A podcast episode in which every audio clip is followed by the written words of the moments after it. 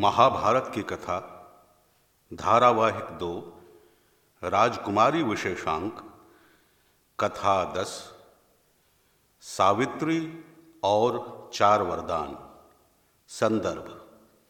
वैशम पायन जी जनमेजय से कहते हैं कि युधिष्ठिर ने अपने वन में निवास के दौरान मार्कंडेय जी से पूछा कि द्रौपदी के लिए उन्हें बहुत ही शोक होता है। क्या इनके जैसी कोई पतिव्रता होगी? तब मार्कंडेय जी राजकन्या सावित्री की कथा सुनाते हैं, जिसने पतिव्रता होने में सर्वाधिक सुयश प्राप्त किया था। सावित्री और चार वरदान। प्राचीन काल में भारतवर्ष में मद्र नामक एक राज्य था। तब वहाँ अश्वपति नाम के बड़े प्रतापी राजा राज्य किया करते थे। उनके कोई संतान न थी। बड़े यत्न के बाद उन्हें एक पुत्री की प्राप्ति हुई। वह सावित्री मंत्र द्वारा हवन करने पर पैदा हुई थी। अतः उसका नाम सावित्री पड़ा। वो अति सुंदर और सर्वगुण संपन्न थी। अश्वपति उसे अत्यधिक प्रेम करते थे। जब सावित्री बड़ी हुई तो अश्वपति को उसके विवाह की चिंता सताने लगी। वे सावित्री के लिए उससे भी बढ़ चढ़कर गुणों वाले योग्य वर की तलाश में थे, जो उसे हमेशा प्रसन्न रखे। किंतु बहुत तलाशने के बाद भी उन्हें ऐसा वर न मिल पा रहा था। तब उन्होंने मन बना लिया कि सावित्री स्वयं ही उसे तलाश करे। इसी क्रम में एक दिन उन्होंने सावित्री से कहा, बेटी, मैंने बहुत प्रयास किया, किंतु तुम्हारे लिए योग्य वर न ढूंढ सका। ऐसा करो कि तुम स्वयं ही उसे अपने लिए तलाश कर लो। पिता की आज्ञा मानकर सावित्री अपने लिए योग्य पति की तलाश में देश विदेश घूमने लगी। इस प्रकार कई वर्षों तक घूमने के बाद वह वापस अपने पिता के पास पहुँची। संयोग से उस दिन ब्रह्मर्षि नारद उसके पिता के साथ ही बैठे थे। सावित्री ने उन्हें प्रणाम किया तो नारद जी ने आशीर्वाद देकर अशुपति से कहा, राजन, आपकी पुत्री तो विवाह योग्य हो गई है, क्या सोचा है आपने? अश्वपति बोले, सत्य कहा आपने, इसी कार्य के लिए इसे भेजा था अभी अभी आई है। आप ही पूछिए, इसने किसको वर चुना है? नारद जी के पूछने पर सावित्री ने बताया कि शल्व देश के राजा किसी कारणवश अंधे हो गए। अवसर पाकर उनके पड़ोसी राजा ने उनका राज्य हड़प लिया। वे सपरिवार जंगल में जाकर रहने लगे। उनका पुत्र सत्यवान अपने माता पिता की सेवा करता उन्हीं के साथ रहता है। यह सत्यवान ही उसके लिए सबसे योग्य वर है। नारद जी को सत्यवान का भविष्य पता था। उन्होंने कहा, सत्यवान गुण है, किंतु उसकी आयु बहुत कम है। वह केवल एक वर्ष तक जीवित रहेगा। अतः इस पर भी आप दोनों को विचार करना होगा। यह कहकर नारद जी चले गए। उधर नारद जी की बात सुनकर अश्वपति चिंतित हो गए। वे नाना प्रकार से सावित्री को समझाने लगे, किंतु वो अपने निर्णय पर अडिग रही। कोई और उपाय न देखकर अश्वपति ने सावित्री का विवाह सत्यवान से कर दिया। सावित्री अपने पति और सास ससुर के साथ जंगल में रहने लगी। समय बीतने लगा, किंतु नारद जी की कही बात सावित्री कभी भुला न पाई। अपने पति की लंबी आयु के लिए उसने कठिन से कठिन तप किए, अनेक व्रत रखे, किंतु मन ही मन डरती भी रही। फिर वह दिन भी आ गया, जिस दिन सत्यवान की आयु पूरी होने वाली थी। सावित्री ने निश्चय किया कि वह सत्यवान को अकेला नहीं छोड़ेगी। उस दिन सावित्री ने अन्न का एक दाना भी मुँह में न डाला। सत्यवान प्रतिदिन फल, फूल, लकड़ी आदि लाने, जंगल में जाया करता था। जब सत्यवान जाने लगा तो वह भी उसके साथ जंगल में गई। किंतु उसने सत्यवान को इस बारे में कुछ भी न बताया।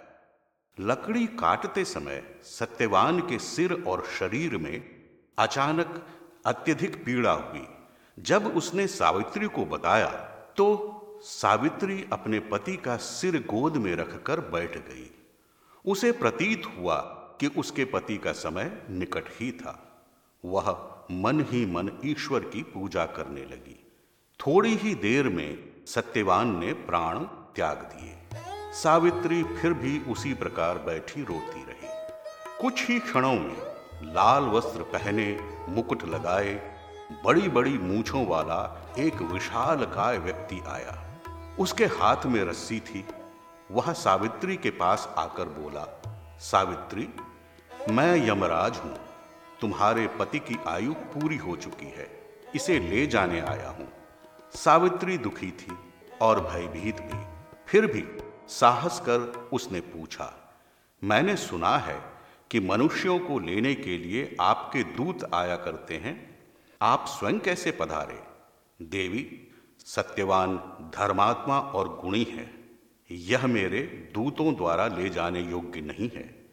इसी कारण मैं स्वयं आया हूँ। यह कहकर यमराज ने सत्यवान के शरीर से उसका जीव निकाला और दक्षिण दिशा की ओर चल दिए। सावित्री भी यमराज के पीछे पीछे चलने लगी। सावित्री को अपने पीछे आते देख यमराज ने कहा, बेटी, तुम कहाँ आ रही हो? मैं जहाँ जा रहा हूँ, वहाँ केवल मृत आत्मा ही जाती है। किंतु महाराज, पतिव्रता स्त्री का धर्म है कि वह पति के साथ ही रहे। अतः मैं भी वहीं जाऊँगी जहाँ मेरे पति की आत्मा जा रही है। सावित्री का स्वर दृढ़ था। ऐसा नहीं हो सकता, यमराज ने कहा। जितनी पति सेवा करनी थी, तुमने कर ली। अब तुम उस ऋण से मुक्त हो गई हो। अतः अपने पति की मुक्ति के लिए अन्य संस्कार करो। परंतु सावित्री यमराज के पीछे पीछे ही चलती रही। तब यमराज उसकी पतिभक्ति से प्रसन्न हो गए और उन्होंने कहा, सावित्री, मैं तेरी पतिभक्ति से प्रसन्न हूँ। ऐसा कर, अपने पति के जीवन दान को छोड़कर एक वर मांग ले और लौट जा। सावित्री ने कहा, मेरे ससुर की आँखें नहीं हैं। आप उन्हें नेत्र प्रदान करें। यमराज बोले, यह वर मैंने तुझे दिया, अब तू अपने घर चली जा। परंतु सावित्री नहीं लौटी। कुछ दूर चलने के बाद यमराज ने पीछे मुड़कर देखा तो सावित्री उसके पीछे पीछे ही चली आ रही थी। यमराज ने पुनः कहा, सावित्री, तुम एक और वर मांग लो, लेकिन वापस चली जाओ। सावित्री ने दूसरा वर मांगा, मेरे ससुर का राज्य छिन गया है। वह उन्हें वापस मिल जाए। ऐसा ही हो, कहकर यमराज चल दिए। परंतु सावित्री ने फिर भी उनका पीछा नहीं छोड़ा। यमराज ने उसे समझाया, अब तू वापस चली जा, यह प्रयास व्यर्थ है, तुम समझती क्यों नहीं? मेरे पति जहाँ जाएँगे, वहीं मुझे भी जाना चाहिए, यही सनातन धर्म है। सावित्री ने कहा, और यमराज के मना करने पर भी उनके पीछे चलती रही। कुछ दूर जाने के बाद यमराज ने पुनः कहा, ठीक है, तू एक और वर मांग ले, लेकिन उसके बाद अपने घर चली जा, मेरा पीछा मत कर। यमराज के बार बार लौट जाने की बात पर सावित्री बोली, आप तो जानते ही हैं कि एक पत्नी का सब कुछ पति ही होता है, उन्हें छोड़कर मैं कैसे जा सकती हूँ? लेकिन जो मर गया, वह वापस नहीं आ सकता। अतः तुम्हारे उसके साथ चलना व्यर्थ है, यमराज ने फिर से समझाया।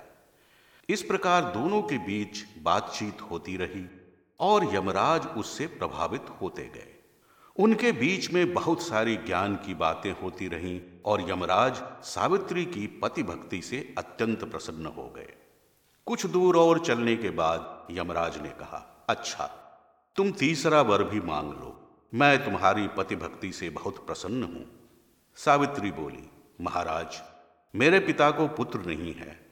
आप उन्हें पुत्रवान होने का वरदान दें। यमराज ने कहा, तथास्तु। और आगे बढ़ गए। सावित्री फिर भी उनके पीछे ही चलती रही। तब यमराज ने कहा, बेटी, तुम हट न करो और लौट जाओ। अच्छा चलो, एक अंतिम वर और मांग लो, किंतु इसके बाद अवश्य लौट जाना। सावित्री ने झट से कहा, आप मुझे पुत्रवान होने का वरदान दें। यमराज ने बिना सोचे ही तथास्तु कह दिया और जाने लगे। तो सावित्री बोली, आपने मुझे पुत्रवान होने का वरदान दिया है। मैं एक पतिव्रता स्त्री हूँ। किसी पर पुरुष के बारे में सोच भी नहीं सकती और पति के बिना मुझे पुत्र की प्राप्ति नहीं हो सकती।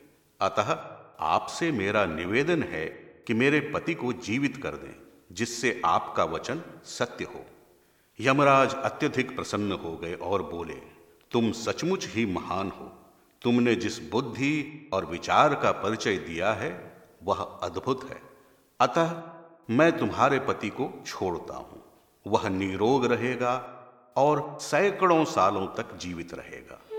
इस प्रकार अपनी पति भक्ति से सावित्री ने अपने पति को जीवित कर लिया और सुखपूर्वक रहने लगी। इसी कथा के आधार पर, वट सावित्री वत की कथा इस पर्व के अवसर पर विवाहित स्त्रियों को सुनाई जाती है।